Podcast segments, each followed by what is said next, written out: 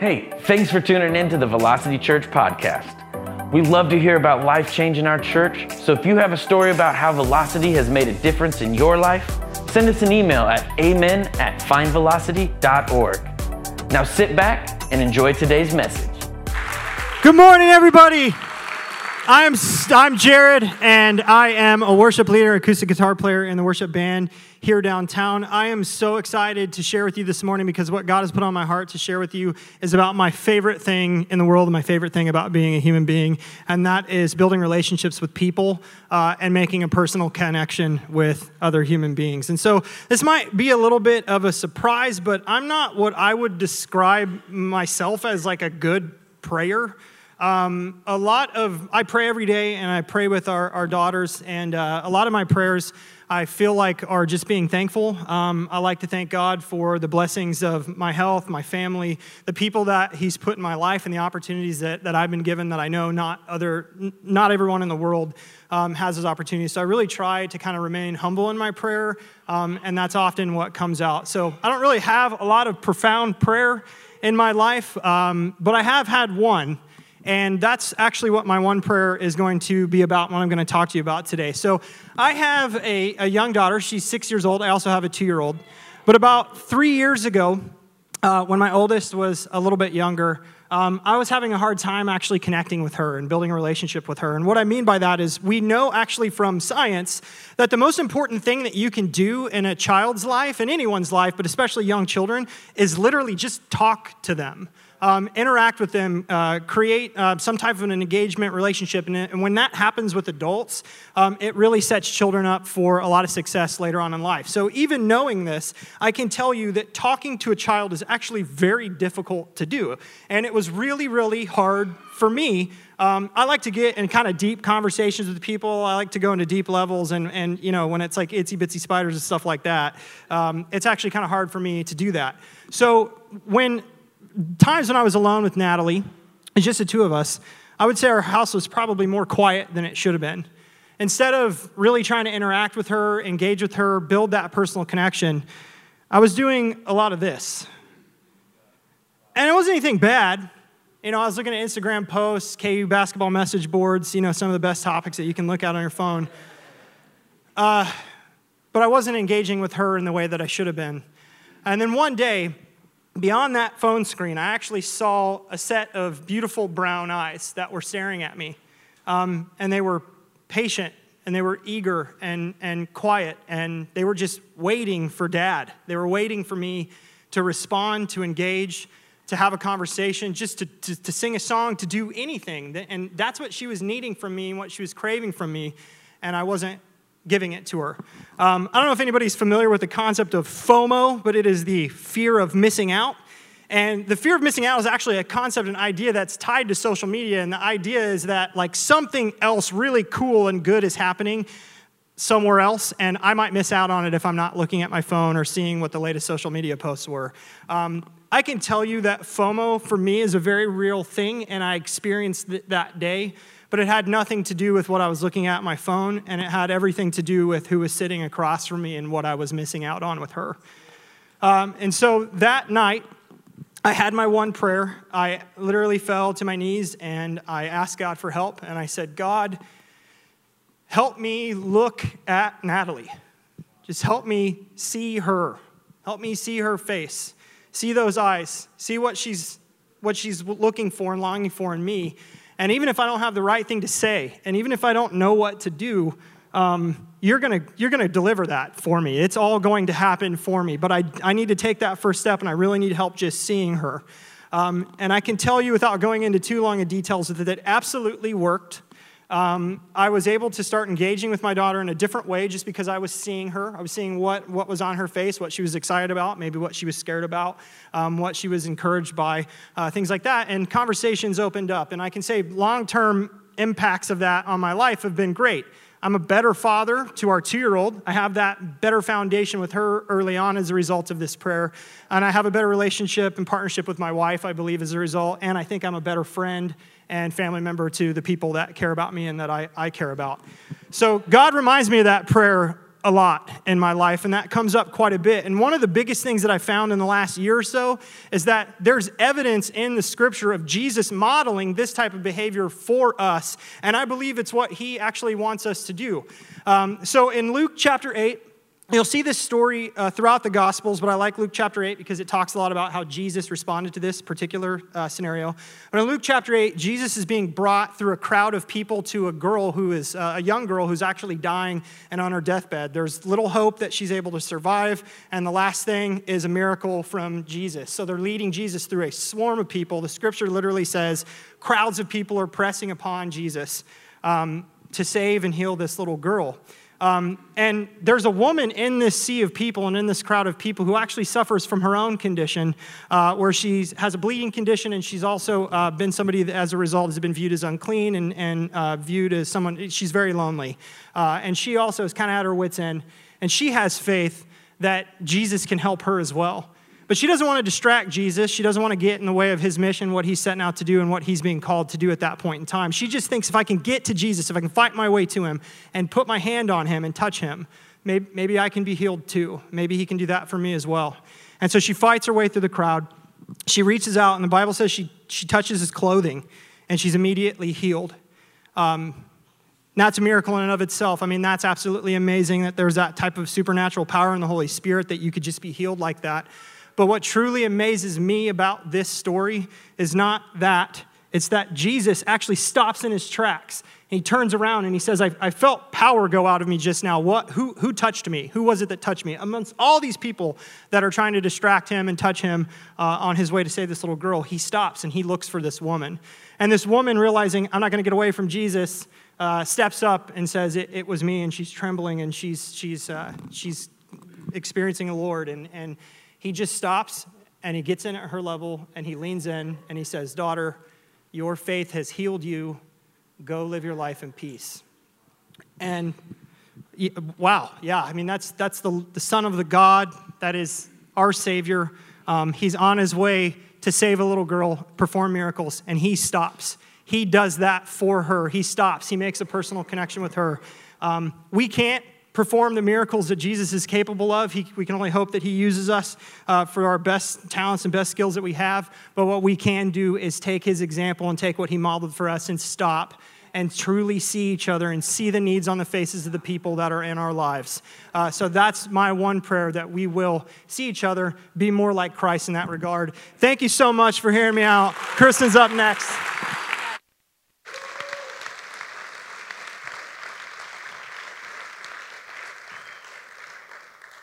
Hi, I'm Kirsten, and I'm a director with Next Gen Ministries here at Velocity Church. My people in orange, where are you? All right, so um, I'm not like Jared. I don't move, and I do have notes. So I have a math question for you today. It's not hard. Um, if you were given an amount of money for 30 days, would you choose $10,000 every day for 30 days? Or would you choose to take $1 on the first day, which would be doubled on the second day to $2, then doubled again on the third day to $4, then on the fourth day, $8, and so on for 30 days? Well, me not being a math major, I said, I'll take that $10,000 every day for 30 days because at the end of 30 days, I'd have $300,000. I could do a lot of damage with that. But what I discovered is if you took the dollar the first day that was doubled every day for 30 days, you'd have over $536 million. That's a huge difference. And that's what multiplication is. Um, I was thinking about the kingdom of God and how that related. And we're all called to share our faith with others. And I try to do that. Um, and, and that's great, and I feel like I can add people to the kingdom. But what if the person I tells then tells someone, and they tell someone, and they tell someone? That's multiplication, and that adds numbers to the kingdom at a crazy rate. So, how does that tie to my one prayer? Well, I have family members and friends that are not believers they don't believe that Jesus died so that we will spend eternity with our Father in heaven. They don't believe that when you leave this earth, you go one of two places. Um, Jesus gave up his life for us, and they don't understand that. This is one of my dearest friends. This is my father. These are two or three of my children. It's always painful for me to think about anyone not spending eternity with Jesus. Um, but when it's someone close to you, it takes that pain to a different level, an almost desperate level. So I'm tried to get through to them, but they don't hear me. But they might hear you. They might hear what you have to say. The more we share our faith, the more people we, we reach. You might know my friend. You might meet my father. You might hang out with my kids. So I was thinking, as I was trying to figure out my one prayer, that maybe this is selfish. Maybe this is self serving. Um, but God kept putting it in front of me that no, it's not. This is your prayer. So, my one prayer is that the people of God will be bold in sharing God's promise and God's word with others. We carry the hope of Christ in us. We can't be selfish with that, people. We have to share with everyone so that there will be an explosion of Christians to expand the kingdom. Matthew 9 37 and 38, Jesus said, The harvest is great, but the workers are few. So pray to the Lord who is in charge of the harvest. Ask him to send more workers into the fields. We pray for those workers, but we also are those workers. God strengthens and equips us to do this. In Ephesians 3, verse 8, Paul says, Though I am the least deserving of all God's people, he graciously gave me the privilege of telling the Gentiles about the endless treasures available to them in Christ. And in verse 12, because of Christ and our faith in him, we can now come boldly and confidently into God's presence. I'm counting on one day someone will come into the lives of my loved ones and show them the truth in God's word, that they will have a relationship with Jesus, and that they will experience that freedom. And I'm also praying for myself to have the strength to share and be bold. I'm hoping that maybe one day I might be that person for someone you love.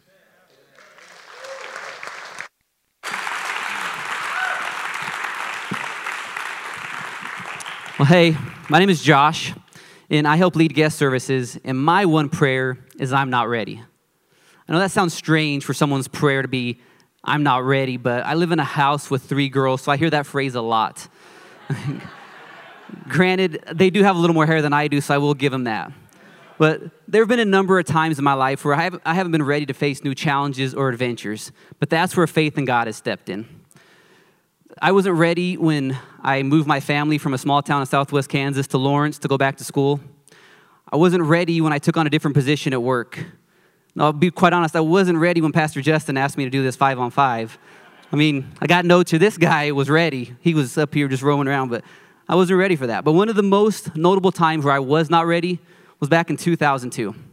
It was the summer between my junior and senior year of high school. And my wife, Amanda, then my girlfriend, had just graduated high school, was getting ready to head off to college. That's when we found out that Amanda was pregnant. Talk about not being ready. I wish I could tell you that my faith pushed me through, but I'll be honest, I didn't really have that strong of a relationship with God during that time. I mean, I was in high school and I had a pregnant girlfriend. I think that pretty much speaks for itself. I did pray, but it was more out of desperation and fear of what was about to come, of the future. So, fast forward about seven months. It was New Year's Eve. Most of the people mine and Amanda's age were out having a good time, getting ready to ring in a new year, while Amanda and I were in the hospital about to become parents. I laid in that fold out chair, uncomfortable chair next to Amanda's hospital bed, trying to sleep, but all I could think of was, I'm not ready for this. I'm not ready to be a dad. I don't have what it takes. I thought of other fathers that I knew, my dad in particular, and I thought, I don't even come close to measuring up to him. But it's moments like these where we second guess everything that God uses those moments to show us what we are capable of and what we can do. The next day, holding Jordan for the first time in my arms, after they cleaned her up, of course. I don't know if you guys have seen the birthing process, but I waited for them to clean her up. Once they got her all cleaned up, though, I held her in my arms for the first time and I looked into her eyes and I just felt this calmness come over me. I mean, don't get me wrong, I was still scared to death. Am I holding her head right? Is she breathing okay?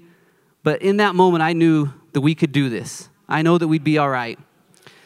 I feel like God uses moments like these where we don't know and don't feel like we're ready. But He takes those moments and helps us accomplish what we have and pushes our faith and pushes us to something great. Take Moses' life, for example.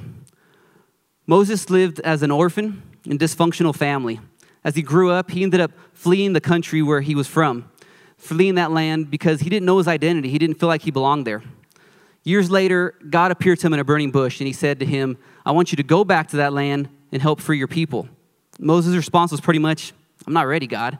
He didn't feel like he was the chosen one to pull his people out of Egypt and out of slavery. But God gave him the tools necessary and helped him free his people. We can look at Gideon. Gideon was working in a wheat field when an angel appeared to him. The angel of the Lord told him, It's you that will help Israel defeat the Midianites. But Gideon's response was pretty much, I'm not ready, Lord. He's seen his tribe as the weakest, and he's seen himself as the least amongst his own entire family. But despite his fears, God helped him defeat the Midianites. Even Jesus, on the night that he was betrayed, the day before he was to die on the cross for our sins, showed signs of not being ready. In Luke 22 42, Jesus says, Father, if you're willing, please take this cup of suffering away from me. Yet I want your will to be done, not mine. Jesus was pretty much crying out to his Father, saying, I'm not ready. Each of these stories starts out with someone not being ready, yet all of them show us how those moments when we're not ready can lead to the purpose that God has prepared for us. Sometimes you might feel like your moment is tough. You might feel weak and unqualified. You might feel like it's impossible. But when you find yourself in one of those moments, I want to encourage you to get moving. Because when you do, you will see God's plan unfold and see how trusting in Him not only changes your life, but changes the lives of those around you. You see, my story might seem like nothing compared to what Moses, Gideon, and Jesus all faced. But when I look at my daughter, Jordan, now that's a 15 year old, I see what God had in mind all along. Because I get to see the daughter that I wasn't ready to raise be an example of God's love to those in her life.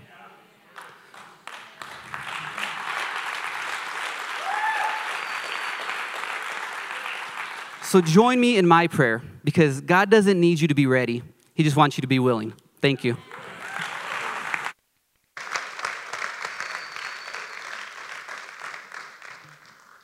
All right, my name is Heather Shaw, and I'm one of the worship leaders here downtown. And my one prayer is that you would use the gifts that God has given to you. So, God's given each of us gifts that He wants us to unwrap and use, and making a point to discover, develop, and put those gifts to use is a way that we can enact service in the body of Christ. Romans 12, 6 through 8 says, We have different gifts according to the grace given to each of us. If your gift is prophesying, then prophesy in accordance with your faith. If it's serving, then serve. If it's teaching, then teach. If it's to encourage, then give encouragement. If it's giving, then give generously. If it's to lead, do it diligently. And it, if it is to show mercy, do it cheerfully. You each have natural talents and strengths qualities that are growing in you and things that you innately know about yourself that are gifts from God. And there are sometimes that you might feel convicted to do something, to create something, to speak up for something. And this is the whisper of God bringing those gifts to light in those circumstances. I remember once Pastor Justin saying to me, it's probably about five years ago, he said, If you throw away a gift, if you hide it away, if you lead it, leave it sitting idle and someone gave you this gift, what are you saying about the gift giver? Like I said, this was probably five years ago that he said this, but it struck me so much at the time and made me realize that I'd been listening really intently to what the world said about my strengths and gifts, and in that I was neglecting what God had carefully placed inside of me. It's easy to let culture trap us like this, especially if you're a people pleaser like me and you often get caught in the shoulds that others define for you, or maybe that your own mind defines according to what you think others' perceptions might be. What you feel culture says you should do versus what God made you to do are probably going to rarely align.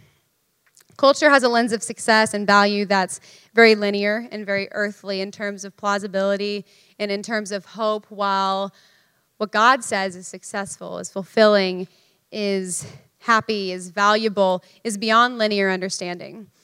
It's way far beyond neat five year and 10 year plans. It's way far beyond rankings, and it requires a whole lot more trust in the beautiful unseen. And I think the struggle to find our purpose, our calling, our gifts, um, figure out who we are and what we're meant to do in this world can really come at any point in life and might even come multiple times in life. But I know that this is really prevalent in people who are leaving the structured safety of school to figure out their next steps. And that was definitely true for me as I had this experience about halfway through my high school experience. I was making a lot of safe choices um, that I knew society would approve of. And the tension I battled was that between living safely and living out my what I, then I thought to be my passions, but what I now realize to be the gifts that God had given me to fulfill His calling on my life. I've loved creating and singing and painting and making beautiful images and just participating in the art world for as long as I can remember. Like, loved it. Not just like I enjoy doing this, but this is who I am when I'm participating in these things. I've felt that for my whole life. But each time I would pursue, begin to pursue a serious path that involved one of those things, which was a lot of times, I would hear a voice in the back of my head saying, That is really impractical. That is so useless. That is self serving. That is unrealistic. A voice would say, Who are you to think that you could do something important with those skills? Who are you to think that you, of all people, could be effective using those gifts? And even voices that I really respected in my life, people that I admired, told me to my face, You are too smart to do something like that. Why would you choose that field? Why would you spend your short time on earth doing that? And so I listened to those things, and through college and for a few years following, I pursued a career that I could rationalize as a passion. And there was nothing bad about it. It was, it was all good. I even, I even loved what I was doing. But over time, I finally slowed down enough to hear God calling me, saying, please, would you just trust me? Would you just use the gifts that I've given you?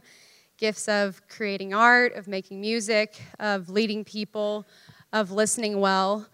Um, he told me that he gave me these gifts, not by accident, um, but that they were valuable and they were important, and I was supposed to have them. So, your path might be one that you've never seen play out before, or even if you have seen it play out, it's going to be different because it's your path, it's your unique calling that was given to you by the God who created the universe with you in mind. And it's not easy to live that life though. It's not easy to live the life that's God called that God has called you to live.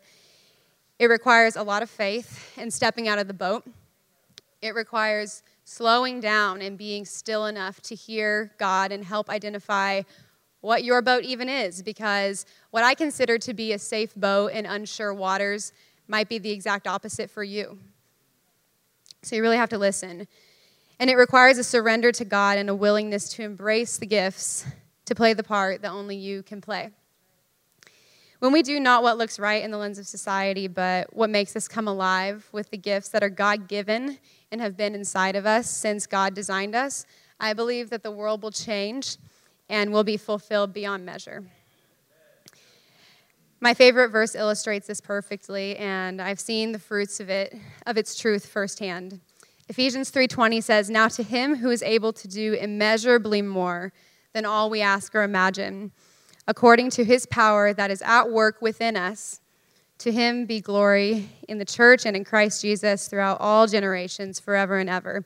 So, my prayer is that you would use the gifts that God's given you, and that through that you could experience the life of immeasurably more. Thanks.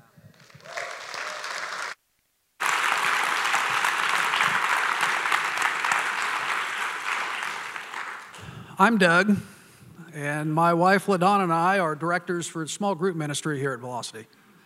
My one prayer has to do with freedom. The truth is, I've lived a life of great privilege. The fact of just being born a white male in this time, in this country, in this place means that I have lived with privilege and opportunities that many people will never know. Privilege that I was oblivious to through most of my young life, and privilege that I never did one thing to earn. Couple that with the love that I grew up with. I had a great home. We never lacked for anything. Even when my dad was a milkman, used to deliver milk to Phog Allen, there was always more than enough. I've lived with privilege and I have lived with provision. But the truth is, there has been a time in our life when LaDonna and I have had some great struggles. Many of you know us and you know our family. We had a son that passed away earlier this year that had pretty severe special needs. And his life and the care that he needed was so overwhelming at times that it was uh, crushing. Our family was dealing with his needs, was dealing with his hurt, dealing with a world that didn't care.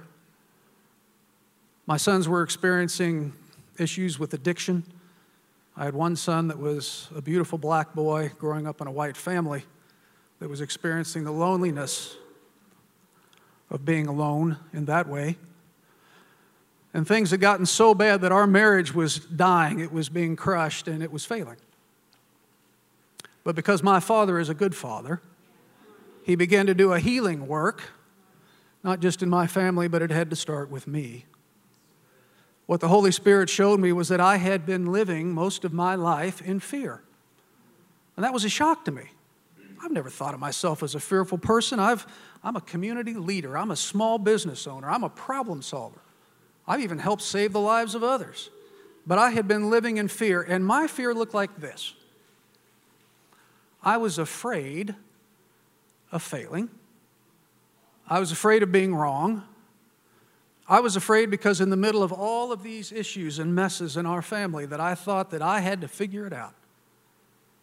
I was afraid of bringing dishonor to my family business. I was afraid for the physical safety of my sons. I was afraid to share my faith with anybody, even my loved ones, my family, my friends, and I was absolutely never going to share my faith in my workplace because as an employee, you don't do that. But because my father is a good father and because he began to do a healing work, he put me in relationship with other men and women, and I began to hear his word in a different way. There are over 50 verses in the New Testament about freedom. But my favorite is the one in Galatians 5:1 where Paul says it is for freedom that Christ has set you free. Arise then. Arise then, and do not let yourselves be yoked again by a spirit of slavery. For me, I've only begun to live in that freedom. And that freedom for me began when I realized for the first time in my life who I truly am. You see, I'm not the Doug that you think. I'm not the Doug that the world says I am, or even the Doug that I say I am. I'm not just LaDonna's husband or Justin or Caleb or Zach's dad, and those are great things. I'm not just Doug, the small business owner. I'm not Doug, the townie that's been here forever and knows everybody. I'm not plaid shirt Doug to Pastor Andrew and Pastor Jacob. I'm not the usually nice Doug that many of you know, but I am more than that. See, I'm the Doug that my father says I am. I am Doug, and I am my father's beloved son. I am Doug, and I am a brother to my Lord and Savior and King Jesus. I am Doug, and I am more than a conqueror. I am Doug, and I have been given great power and authority in the Holy Spirit to do good works that my Father designed and purposed for me and me alone to do in my life, works that will give Him glory and me purpose and benefit. I am loved, I am treasured. I am my Father's original masterpiece. I have never been alone and I will never be alone. I am Doug and I am free.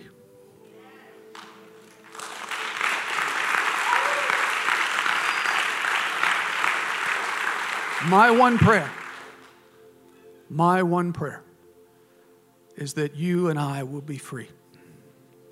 I'm not all there and I'm not all that. But my last testimony to you about my father's good freedom is this. Earlier this year, my wife and I lost our son, Zach. And I miss him. He used to sit right up there in the corner. The old Doug, the fearful Doug, after losing a son, would have been angry, would have been bitter, would have been angry at a world that made his life so hard.